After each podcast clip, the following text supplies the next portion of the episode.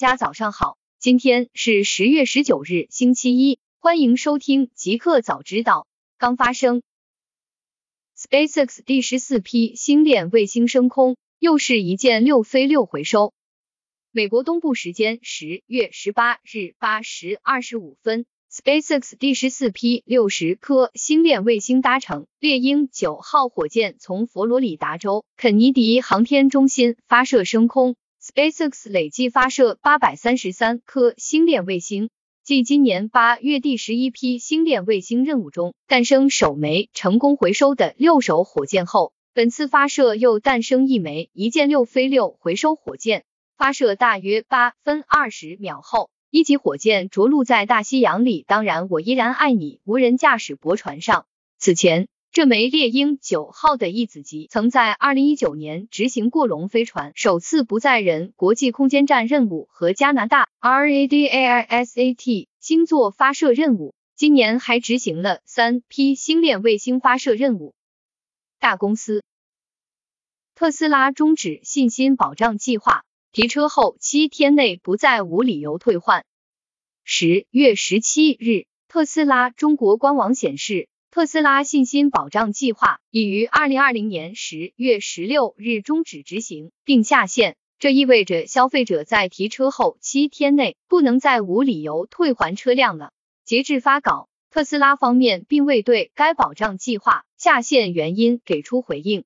对于信心保障计划的突然终止，尽管特斯拉方面尚未给出相关回应，但在业内人士看来，该项计划下线可能与特斯拉频繁降价不无关系。特斯拉选择下线该计划，可能是本轮降价退车的车主较多，特斯拉为降低退车产生的成本，对于用户来说将失去一个保障，特别是降价带来的差额风险。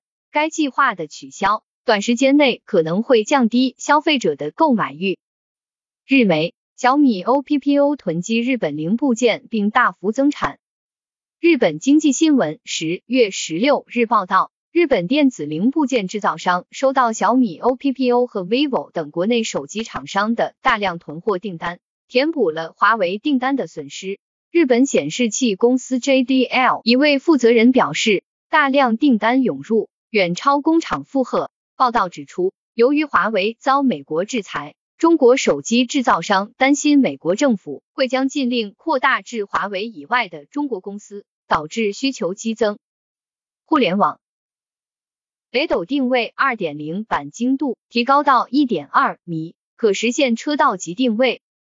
十月十八日消息，近日在北斗卫星导航系统高峰论坛上，中国信息通信研究院发布了北斗高精度定位服务平台。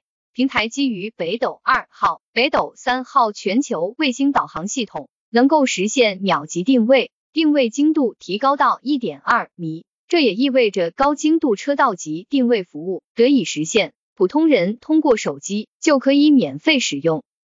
支付宝 iOS 版新增扫一扫实物，快速获取商品、动植物、汽车信息。十月十八日消息。支付宝 iOS 版 APP 迎来更新，版本升级到 V 幺零二点六。本次更新带来了首页扫一扫实物、对准物体拍照识别、快速获取商品、植物、动物、汽车的相关信息。新产品，小米十一系列最新曝光，国内首发骁龙八七五，还有独占七。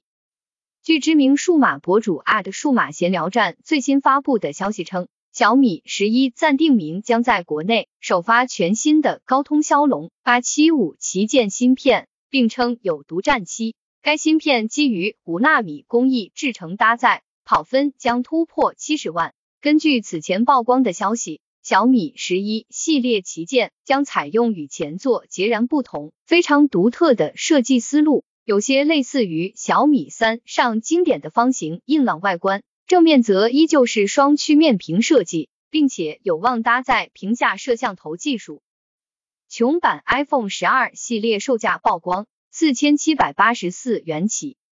近日，一份穷版 iPhone 十二的售价在网络曝光，差价达到了七百一十五元起。最顶配的 iPhone 12 Pro Max 版本售价相较官方差价达到了一千五百四十七元，但这张图的准确性则未知。不过需要注意的是，免税店的产品线相较于官方 Apple Store 并不全，你可能无法在现场购买你心仪的颜色和内存。此外，定义为苹果经销商的免税店负责 iPhone 的退换货，如果产品出了什么问题，还需要亲自跑一趟海南。一个彩蛋，NASA 计划与诺基亚联手打造月球 4G 服务。NASA 近日授予诺基亚公司一千四百一十万美元，在月球上部署蜂窝网络。这笔拨款是 NASA 临界点选拔项目下签署的价值三点七亿美元合同的一部分。据悉，诺基亚的计划是建立一个四 G LTE 网络，并最终过渡到五 G。根据 NASA 的公告，这将是太空中第一个 LTE 四 G 通信系统。该系统可以支持月球表面通信，距离更远，速度更快，并提供比当前标准更高的可靠性。公告还写道。诺基亚的研究部门贝尔实验室在 Twitter 上提供了更多细节。该公司打算让该网络支持月球车的无线操作和导航，以及流媒体视频。该网络的构建是紧凑和高效的，以及经过特殊设计，可以承受太空的极端温度、辐射和真空条件。NASA 在直播中表示，该网络将扩展到航天器，并帮助开发适合月球的技术。美国宇航局局长 Jim Bridenstine 在直播中表示，虽然没有详细说明这个项目成为现实的时间表，但这都是为了支持美国宇航局2028年在月球上建立月球基地的目标。